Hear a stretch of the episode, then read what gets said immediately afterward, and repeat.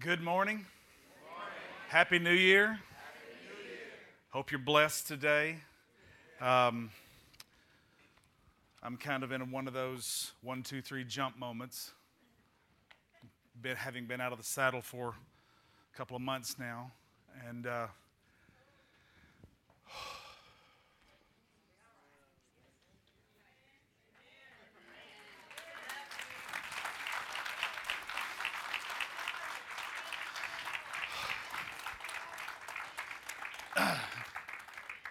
sorry, I just got to breathe.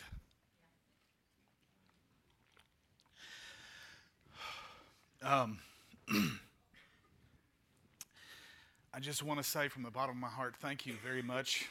I don't have words to express how grateful I am from my family, for all of you and all that you have done for us, all the love that's been poured out to us, all the prayers that have been lifted for us, because I truly have been living by the grace of God and the strength of the Lord and the prayers of the saints. I'm trying my best to not be emotional this morning, but I just want to say that I'm thankful that this was a one-service Sunday, so I don't have to try to duplicate this. Because this is, I would not score well in my homiletics class in Bible school with this today. It would be a mess. So, I'm grateful for the presence of God, not only in this moment, but in the last 2 months. It has been very precious to me, and I don't mean precious like people describe babies and puppies. I mean the Bible meaning of the word precious, which means weighty and valuable. Like a precious diamond, a precious stone is weighty. It's worth great, it's esteemed highly, it's worth great value, and it's rare. And so I have enjoyed the precious presence of the Lord that has comforted me. Sometimes couldn't sleep in the middle of the night and waking up and just crying out to God. And so this morning I can't get up here and just fake it. Although I'll tell you, I'm going to faith it till I make it. So, and I know that you are very merciful and kind, and you're very gracious. And if there are guests here this morning, I'm not always this emotional. But if, in case you might not have known, my wife passed a couple of months ago, and it was very tragic. And in the middle of it, I continually say, this is my mantra, I choose joy. I choose joy. And my focus is not on what I no longer have, but it's on the vast, amazing blessings of God that I do have. Because in the midst of this, the Lord has come to me and shown me some very precious things in His Word, and I believe that I have a word for you to begin the year. And I just want to say that in spite of the circumstances that I have faced and that you have faced with me, I believe I have a bright hope for the future. I'm thankful to God for hope, that it is an anchor of my soul, as the Word of God describes in the book of Hebrews. And I just want to say to you, I tried my very, very best to sit down and write a handwritten note of thank you and not just use, the thing from the funeral home that you just signed, the Smith family, and send it. I wanted to thank you personally for all that you've done, for the food, for the kindness, the gestures that you've done for me. And if I've missed anybody, please, I just want, from the bottom of my heart, forgive me. It wasn't intentional. We had ladies that were manning the kitchen that were like feeding an army as the crowds streamed through for 3 days. And people have continued to do things. We still have money coming in for the memorial fountain for Dawn in front of our building. Our building is back on go now, meeting with the architect and the construction management this week. And we were supposed to meet through the holidays, but the guy who was very critical to the whole budget process, had a really bad case of the flu, and he was out about 14 days. And so that threw a wrench into it. So we're actually just getting back together after the first of the year. I just want to say that I've never in my life had anything fight me so hard on anything like we have this building. Our first architect died. I mean, I don't want to take you through the litany of all the extreme circumstances that happened. And along the way, just to keep trying to put this thing, I just think the enemy is trembling in fear at what the Lord is going to do with this people when we are no longer in this rental place, but we actually have established a footing in the Delta to say, we are here and we ain't going nowhere. We're going to see the kingdom of God come to the Delta and revival shake this whole region for the glory of God. I believe that. I've never in my life seen anything fight and oppose me so much on trying to finish or complete something. But the beauty of this is that I don't have any quit on the inside of me. Not gonna quit, not gonna quit. I mean, you know, you know what the number one trending topic has been that has lasted for so long this year on Twitter? It's World Series. 108 years and the Chicago Cubs finally won the World Series. Why do you think they did? Because they didn't what? They didn't quit. And there is no quit on the inside of me. And sometimes there are things that we face, circumstances that we face that we would like for God to just deliver us out of. And this morning, as I open up the beginning of 5 messages, and we're going to share this together. By the way, I would be remiss if I didn't go ahead and say a very hearty thank you to all of our team leaders and our everybody that's on the Victory Team, and especially to our pastoral staff, to Pastor Haley and to Pastor Jeremy and to Heather, who is my administrative assistant, who have done an absolutely phenomenal job while I was taking a little bit of a break and trying to get my bearings. Because I want to tell you this morning, I've been shaken. This has shaken me, and anybody who would look at you and tell you, oh, I'm not shaken, and has gone through what I've gone through, is lying. This has shaken me to my core, and what I believe in, everything has been up for grabs, and I've had to go back to the very foundation and say, Lord, show yourself to me. Show me who you are, because I know you are a good God, and I know that you are a great God. And I couldn't. Somebody said, well, you know, 2 months is a long time for a guy to just take a sabbatical. But let me just say this to you. I want to say thank you for being gracious, because I couldn't get up here a few weeks ago and preach with confidence that with God all things are possible. Because my own faith was shaking. And all I had to hang on to was a little scrap, a little remnant, a little piece of hope, to be able to just go before God and just say, God, I trust you. I know in spite of this, I believe, oh God, that I will see the goodness of the Lord in the land of the living. And without a shadow of a doubt, I believe I have confidence that I will see dawn in a new heaven and a new earth. And I believe that God is good and God is great in spite of all the stuff and the evil that is in the world and the junk that we don't understand. Right. And I've fought the battles, I've asked the whys, and I've blamed myself. Why didn't I see it? And why didn't I take further action to stop the circumstances? And I just want to tell you, I've exhausted myself in doing that. And God has dropped a simple word into my heart today. It's a strange title for a series, but it's on the board, and it looks like a train. It looks like a tunnel. You're going through something. Everybody say, through. And as much as I would cry out to God and say, God, get me out of this, he says, no, I'm going to walk with you through this. And this morning, I'm not trying to take my circumstances and overlay them as a template on anybody else's life, but I guarantee you, if we're all honest, everybody in the room is going through something that you would like, that you, if you had a choice, you would be delivered out of if you had the choice. But you realize that you're going to have to go through this thing and learn some things along the way, and that if you will put your trust in God in spite of the difficulty and the negativity, that he will show up and he will show out in the middle of your life, and he will make himself strong in your life, and your faith that you think you don't have any of will all of a sudden begin to grow. because of his greatness and his goodness. And I want you to punch your neighbor right now and say, we're going through. We're not going to quit.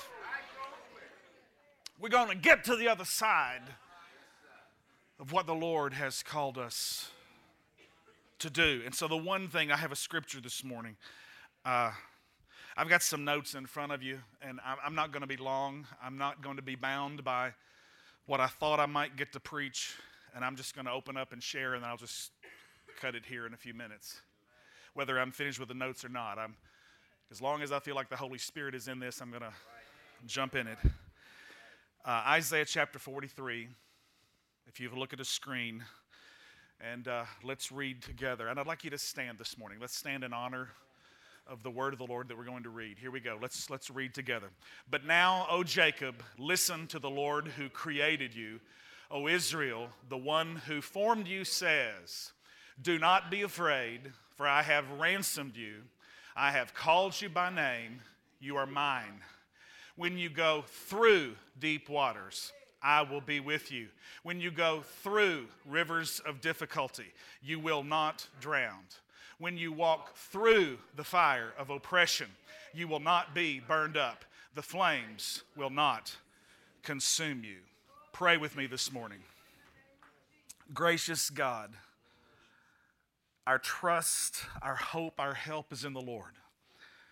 God is a refuge and strength, a very present help in time of trouble.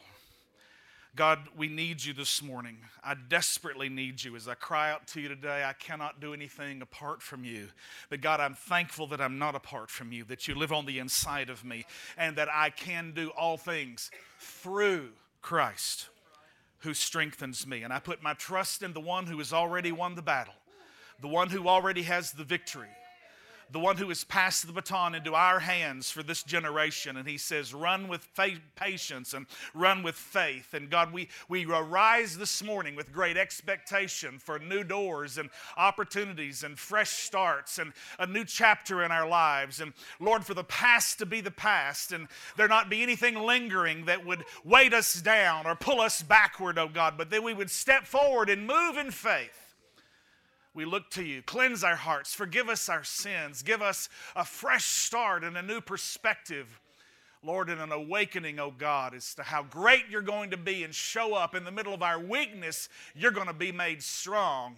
And God, you're going to carry us through in Jesus' name. And all of God's people said, amen. You may be seated this morning in the presence of the Lord. I feel better right now. Woo! Hallelujah. Thank you, Holy Ghost. Very simply this morning, I just want to tell you sometimes we skip over the profound truth that's found in a simple word. This word has just come off the page in my personal devotional time. The first couple of days in the circumstances was shaken, and then I said, I've got to get a hold of myself. I've got to establish, not let habits slide. I continued to get up at 6 in the morning and immediately began the practice of making the bed right then, because I knew if I didn't make it then, if I did make it then, that I wouldn't get back into it, because I'm very particular about once it's made and it looks good, I don't want to tear it up. and so I started that process, and I just want to say that I'm so grateful that my daughter went against my word and picked up a rescued dog that we named Copper, that has been her dog, and she was planning on taking him with her to New York City. And in and out of the times when Drew and Abby were both in or out of town, one or the other, and different times they're both here. When I didn't have them, I had this dog that I didn't want. And this dog became a saving grace for my life, because he would leave the place where he was in his kennel, and he's kennel trained, and we leave the door open, and he would get up out of the kennel and come to the bedroom and jump up in the bed and lick my face to wake me up at about 5:45 every morning, demanding to be walked. And so I have been walking, and I've stretched to the corner and back, to the stop sign and back, to 2 blocks, and 2 blocks is into a mile, and a mile's increasing. And so I'm actually starting to feel better again, and I'm grateful for that. And I'm going, God, you can use some crazy things sometimes to get us moving. And a dog that I about half cursed, and I don't mean that literally, But I said, don't you keep that dog. And she said, is that me? A dog that I just was determined we weren't going to have to fool with ended up being a saving grace for my life. Everybody help this and grab your phones and turn them off, if you would, please. I do the best I can today, and I'm trying to be able to get through this. And don't be embarrassed, sister. It's happened to all of us. Matter of fact, let me tell you a real quick little story. This is not in my notes. I was teaching World Civilization at Arkansas State University, and I had my son in the class, which is probably a mistake in the first place, because he brought half of his fraternity brothers to Dad's class. And so I asked them all to stay after class one day, and I said, look, boys, I think you're all, fine young men, and I like you, but don't think that just because you're in Drew's dad's class that you're going to get a grade given to you. You're going to have to work. One day I happened to, and I would always harp on, turn your cell phones off, because it's just hard to not break a flow, And I forgot my dry erase markers in my office at the university. And so I went back to my office to get some dry erase markers because when I teach, I'm writing a lot of things on the board and, very demonstrative and everything. And when I got back, I picked up the lesson again. I was gone about 3 or 4 minutes. And probably 5 minutes into resuming my my lecture on the agricultural revolution in China, all of a sudden, a cell ringtone starts going off. Wanna be a baller, 20-inch rim, shot collar.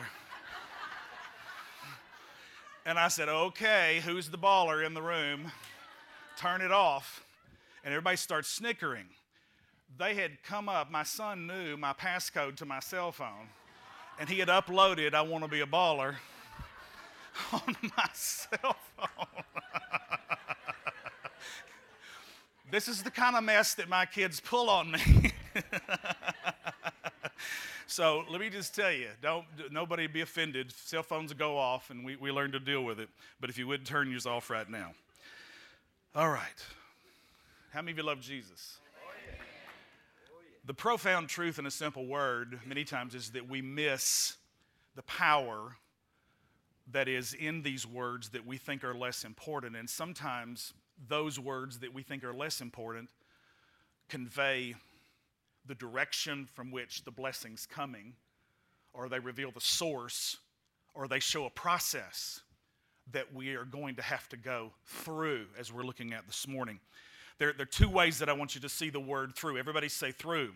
First, there's an active involvement as if you were moving or progressing in process. For example, the children of Israel walked through the wilderness. The train came through the tunnel. And so there is movement, there is process, there is progress. You went through school in order, in grades 1 through 12, kindergarten through 12th grade, and you progressed through a series of learning lessons that built on this year, upon last year, upon the year before. And so you came through school. It was a learning process. There was progress that you had to experience because you went through it. It's not something that you can just get zapped in a point in time. We are saved in a moment. We are saved through, and this is the passive side of the word. There's a passive side which reveals agency or source. For example, I can do all things through whom? Christ. Through Christ who strengthens me. That's not my strength, but I'm passively receiving what He has already actively won for me. Right. But there are things that I have to actively go through. Come on, somebody. And so what I want you to see is while we actively go through our circumstances, we must lean on Him through whom the strength and the grace and the blessings come. I actively go through it, but I passively receive what He has already made part of His finished work on the cross. Somebody say amen. I want to bust a myth this morning, so quickly, point number 2. 1 Corinthians chapter 10, verses 13 and 14. Go ahead and read out loud. You can stay seated. Let's read together. No temptation has overtaken you that is not common to man. God is faithful, and He will not let you be tempted beyond your ability. But with the temptation, He will also provide the way of escape that you may be able to endure it.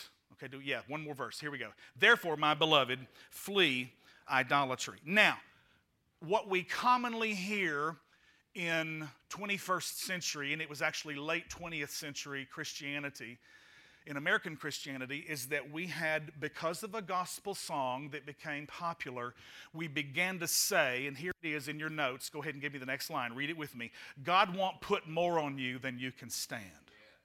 Yeah. And we began to hear that, which I want to say is a really bad misinterpretation from the verse we just read.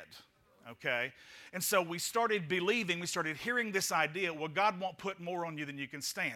Can I just tell you right now from my personal experience that I'm in the middle of something that is way bigger than I could ever stand? I could not do this by myself. And it's only the fact that I can recognize that there is someone bigger than I am, and his name is Jesus, who can carry me through what I've been facing and what I've been going through. I can't pray and say, God, would you just zap me and deliver me out of this? I have to go through this grieving process. And about the time I feel like I have advanced from one stage to the next, because I've counseled people over the years and sat with them and prayed for them and with them as they're grieving, and I feel like I've moved from one to another. I wake up the next day and then here's all of these feelings and these questions and just going through a wilderness of emotional experience. And I just want to tell you that this morning, the first day of a new year, I'm not fixed. I'm still going through it. But I've come into a fresh experience with one in whom I already had a relationship before this thing even started. And I'm thankful to tell you that he's greater than I even ever thought he was. He's stronger than I could ever even believe or dream that he was. And so this morning I want to tell you that if God would never put more on you than you could stand, you would never need him. And it's nonsense that we say these kinds of catchphrase, bumper sticker Christianity because somebody has taken a few words out of Scripture and given us less than the best interpretation of it. And so I want you to put this back. I want to go back one more time and let's look at that verse. It's 10 or it's 13 and 14. We're talking about temptation here, things that you are battling against, that you know are wrong, and that you have a choice. Okay? So, in other words, don't think that you're special because you've got something, a secret sin that maybe you're afraid for somebody else to find out, because there's nothing anybody in the room is wrestling with that somebody else in the room hasn't also wrestled with. By the way, we have a Savior who was in all points tempted as we are, yet without what? Without sin. And let me just tell you this, it's not a sin to be tempted because Jesus was tempted. It's when you let that temptation become a dwelling thought and that lust is conceived, a deep, hard desire for something. And it doesn't just have to be sexual. We've always associated in this culture the word lust with sexual things. How many of you know you can lust for a new boat? You can be in lust for a new house. You can lust for a new set of golf clubs. Come on, somebody. There's a whole lot of things you can lust for. Somebody, I know I'm meddling this morning and you hadn't got your credit card bills in from Christmas yet. But how many of you know I'm preaching real good right here now? You can lust for a lot of stuff. And the temptation is not the sin, but it's when we let the thought linger and it begins to ruminate in our hearts. And he says, you know what? You're not special. There's nothing going on that's not common to everybody. But in the middle of all of this, and that's my timer, you reminded me. God is faithful. Do we have it? God is, okay, we're going to go back through. Let's get, here we go. Everybody say, God is faithful. In the middle of your struggle, you've got to remember one thing. God is not going to stop being God. He's not going to stop being who he is. He's not coming down off the throne. No matter the degree of pain that you or I might be walking through, he's still faithful. He's going to carry through to the end. Everybody say, he doesn't quit. God is faithful. He will not let you be tempted beyond your ability. Here we go. But with the temptation, he will also provide the way of escape. Now, this is what I want you to grab this morning. One thing, the way out is through. Say that with me. The way out is through. So we've busted the myth. The idea that God won't put more on you than you can stand is a myth. It's a Christian myth. There's all kinds of things that we face that are bigger than we are. And that drives us to him so that in the middle of our weakness, his strength can be made perfect. Come on, somebody. All right. Point number 3, I'm moving quickly. The Old Testament type. So we want to go back in this passage where Paul is using the example of the children of Israel who came out of Egypt, went through the wilderness into the promised land. And he's showing this to the New Testament church, that this is a picture, it's a type, it's a prophetic example for us. And so if you would put up 1 Corinthians 10:6, and he says, now these things took place as what? Examples. Everybody say examples. Okay, examples for us that we might not desire evil as they did. Jump to verse 11, if you would, please, for me. Now these things happened to them as a what? There's the same word again. It's the Greek word tupos.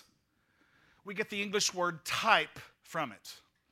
David was a type of Christ. Now, don't confuse the word type like a Chevrolet is a type of car. We're not talking kind, like the American English understanding of the word type, okay? But the Bible definition of a type is a prophetic picture of something that is yet to come.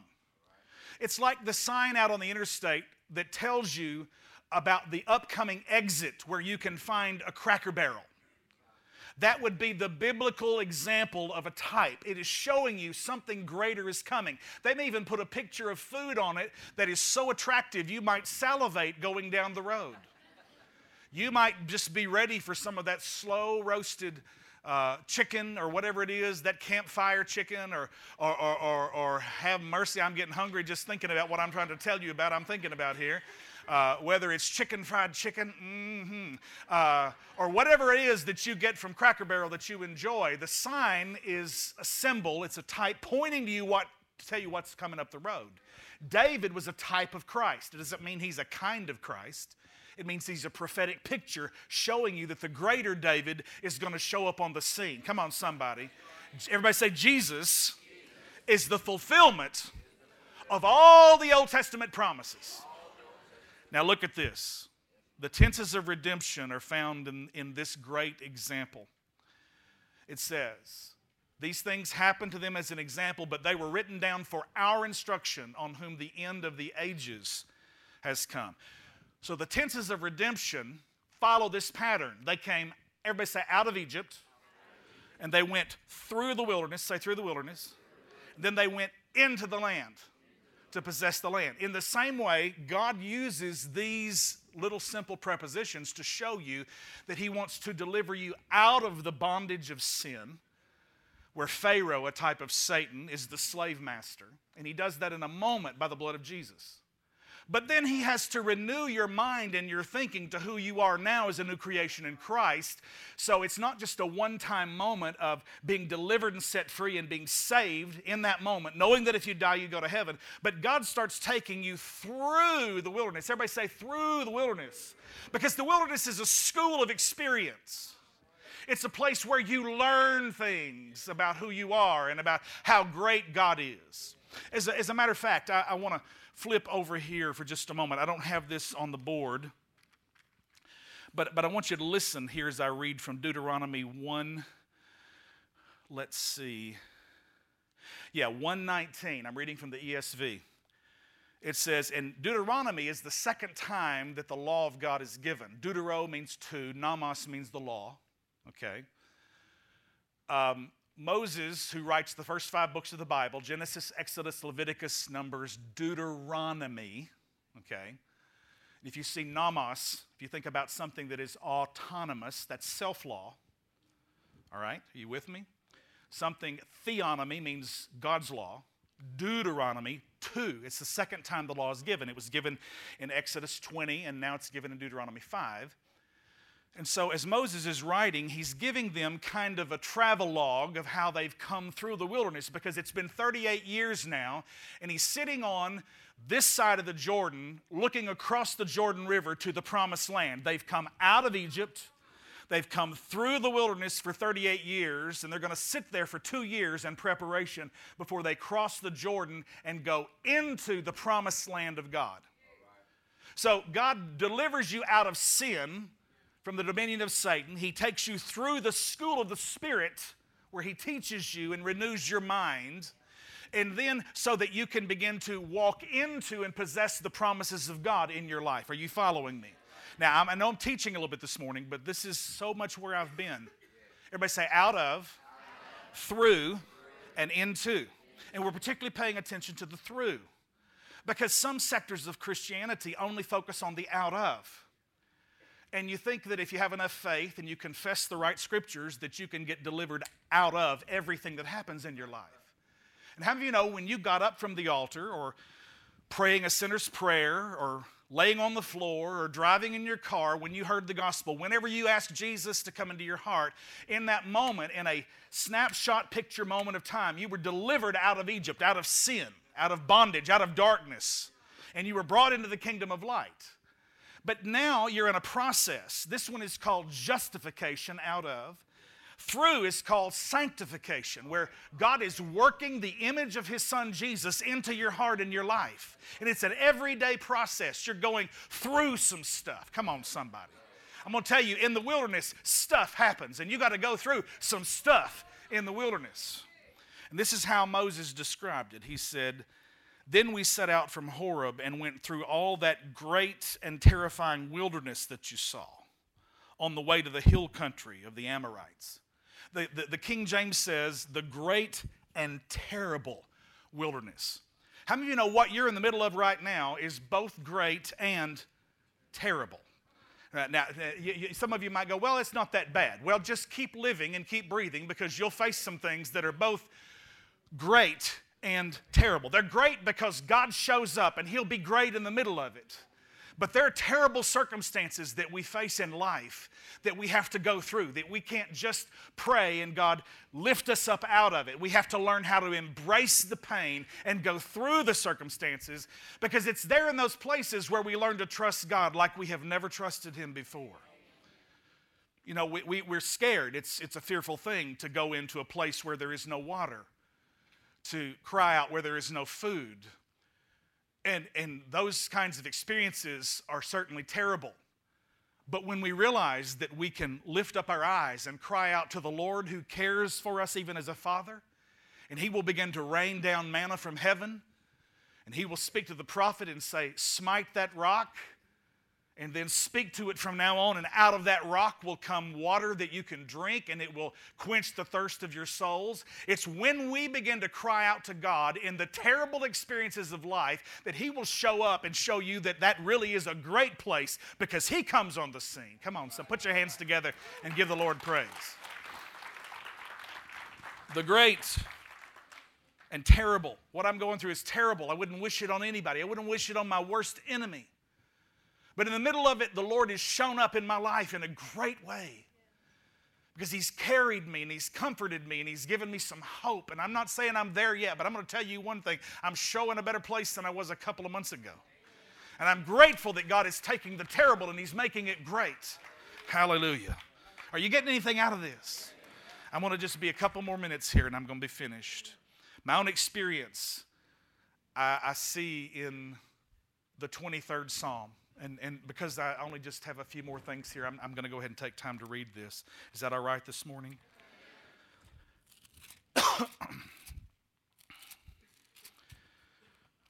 This is where I've been. These words that I've quoted since I was 7 or 8 years old have become fresh and new words to me in my heart and in my life. The Lord is my shepherd. I shall not want.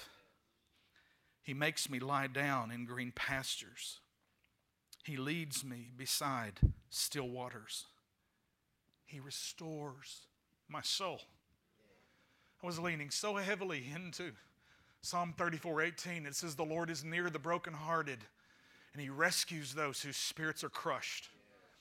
If there was ever any words that could identify and define me on October 19th, it was brokenhearted and crushed. He says, "He restores my soul. He leads me in paths of righteousness for His name's sake." Verse 4, "Even though I walk," what? "Through." "Even though I walk through the valley of the shadow of death, I will fear no evil, for You are with me. Your rod and Your staff, they comfort me." You prepare a table before me in the presence of my enemies, and you anoint my head with oil, and my cup overflows.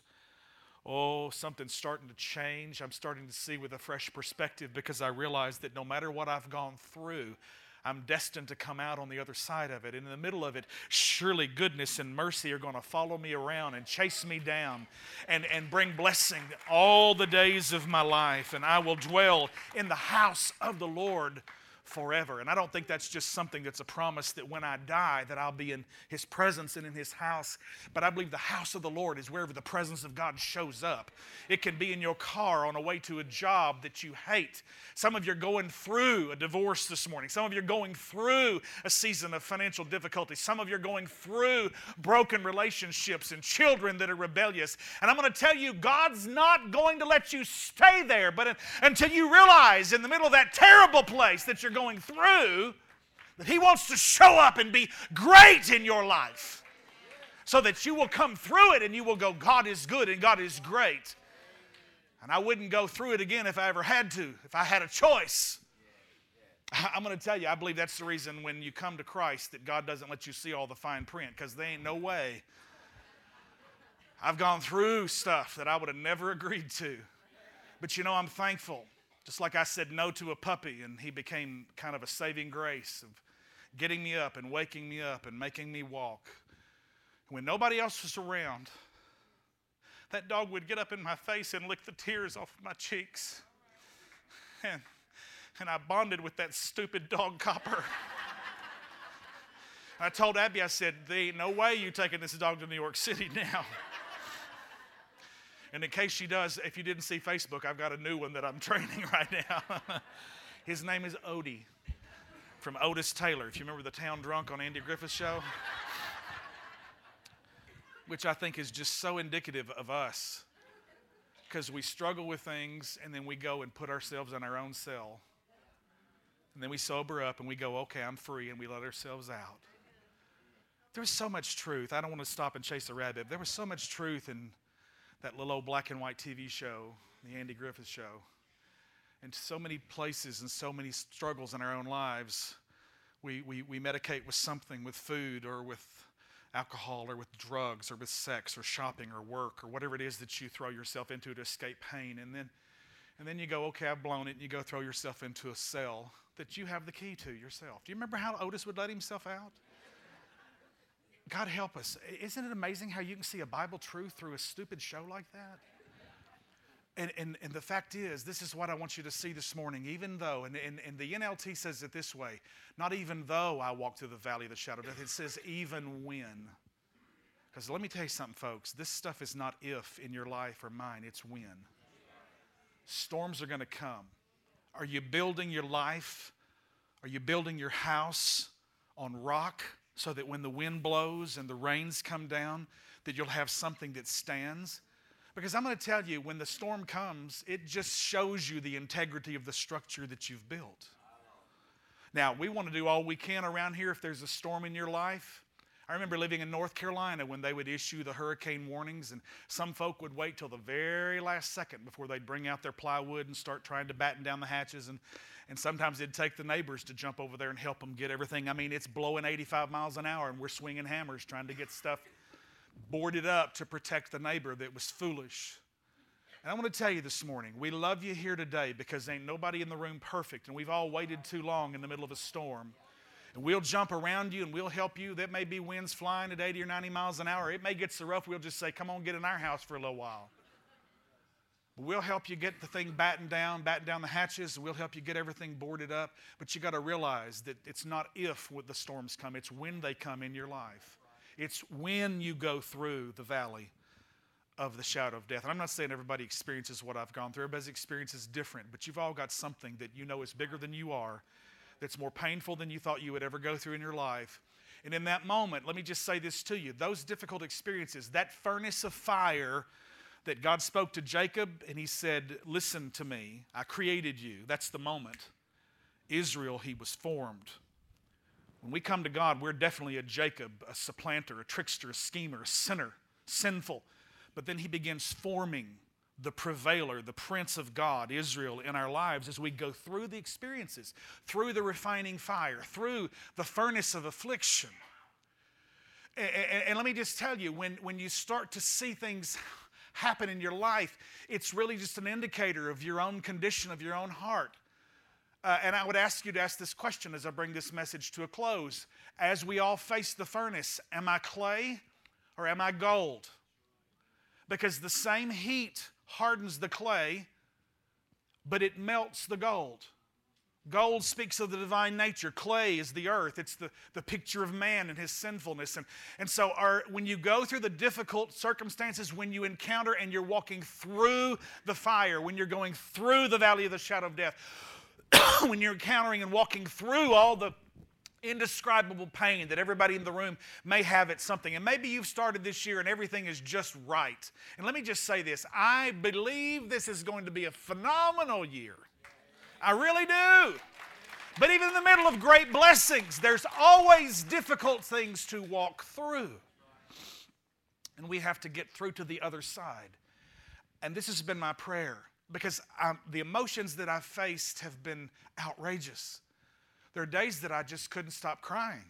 And there are days that I was numb and just didn't feel anything. And I would go, God, please don't let me get hard. I don't want to be bitter. I know it's trite. I know it is a Christian cliche, but there's so much truth in this. Don't let your circumstances make you bitter. Cry out to God and let them make you better. Don't let them harden you and make it like clay that becomes hardened and brittle and breaks. But gold, as it's heated, becomes malleable in the hands of the designer and the artificer and the jeweler. The Bible says the fining pot for silver and the furnace for gold. So the Lord tries a man's heart. And I believe that just like a precious gem, a jeweler will look into a fining pot and skim off the scum off the top and see his reflection or her reflection in the fining pot of silver or in gold. Gold that's pure, that has no alloy or no mixture or no tin, anything extra in it, is like a pure mirror. And so we're able to mirror the divine image of God when the Lord just skims the scum off the top.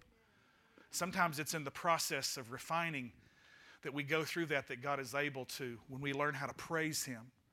When we're going through pain and we just lift it up and I go, God, in the middle of the wilderness, I thank you, you've delivered me with a song. I'm going to sing. I'm not going to lose my joy. I choose joy. I choose joy. I had to embrace it. I had to walk into my backyard and I had to sit down in the spot and stare at the place where I found my lovely wife of 31 years. And I had to say, God, you're going to have to come into the middle of this hell and sanctify this spot, because this is a portal of heaven. This is where I've prayed. This is where heaven has touched earth in my life and where I've heard from the throne of God. And I refuse to lose it to fear. I refuse to lose it to an image in my head. I refuse to lose it. And I pray, I sing a song. And I lifted up right there in my own backyard and lifted my hands. I didn't care if neighbors were watching, because it wasn't about any of them. I just said, God, I thank you that you're my deliverer in this place. And the peace of God washed over me. I'm telling you that if you will look for the Lord in the middle of your terrible wilderness, He will show up and He will show Himself as the great and the mighty God. Put your hands together and give the Lord praise.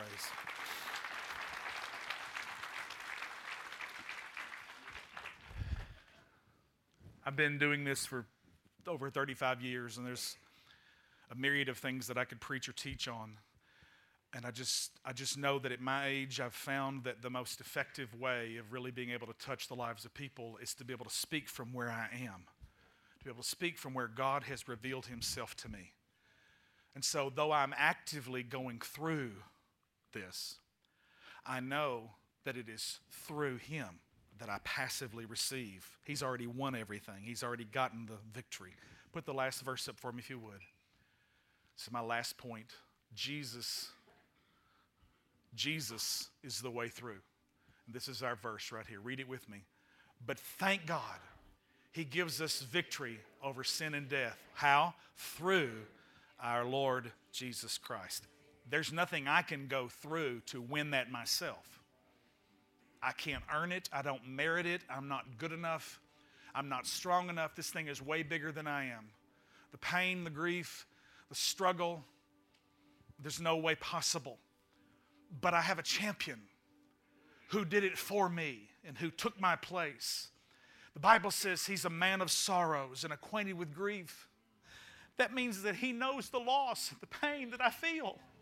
Our Savior is not, he doesn't lack sympathy to the struggles that we face. The Bible says that he is touched with the feelings of my infirmities. He's been there. He's experienced it.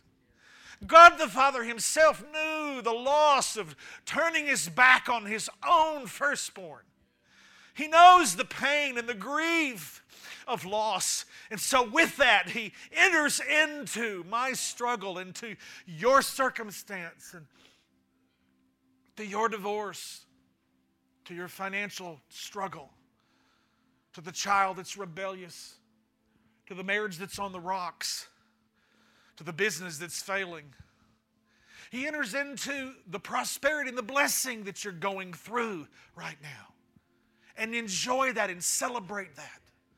And just don't forget that all that you are being blessed with, the land filled with milk and honey, and the hills that are filled with silver and gold, you didn't get there by your own strength, but the Lord God Almighty is the one who brought you out of Egypt and through the wilderness and into your promised land. And life is a lot like those seasons of the children of Israel walking through the wilderness, because it would be a period of testing, and then it would be a period of blessing. It would be the left foot of testing and the right foot of blessing. And sometimes going through life is just coming out of a period of testing and then seeing God open up into a period of blessing. And then out of that blessing, all of a sudden, here comes something else that blindsides you, and you're being tested in something else, and you're going through it, and you're being faithful to not get stuck and mired down in the mud, and thankful that he's lifted you up and put your feet on a rock and put a song in your mouth. And so you take another step out of testing, and you walk into a new period of blessing. And I want to tell you right now, my faith is high, and I'm believing God for a season, not just a couple of days or a few weeks, but some months and even some years, a new season in victory, a season of blessing. And if I can say it, I hope it's not inappropriate. I believe I'm due for some blessing, and I'm trusting God for some blessing. Come on, somebody, put your hands together and give the Lord praise. It isn't because I'm anything. It isn't because I'm good enough, because I'm not. I'll just tell you right now, there's not a perfect person in this room except for one, and his name is Jesus. And so with that last verse, I close this message this morning. But thank God who delivers us from sin and death through our Lord Jesus Christ. Get this. The wages of sin is death, but the gift of God is eternal life. What? Through our Lord Jesus Christ. I don't know what you're going through this morning, but the biggest thing that you need to discover before you leave this room is if you can meet a man whose name is Jesus, he might not deliver you out of the storm, but he'll get in the boat and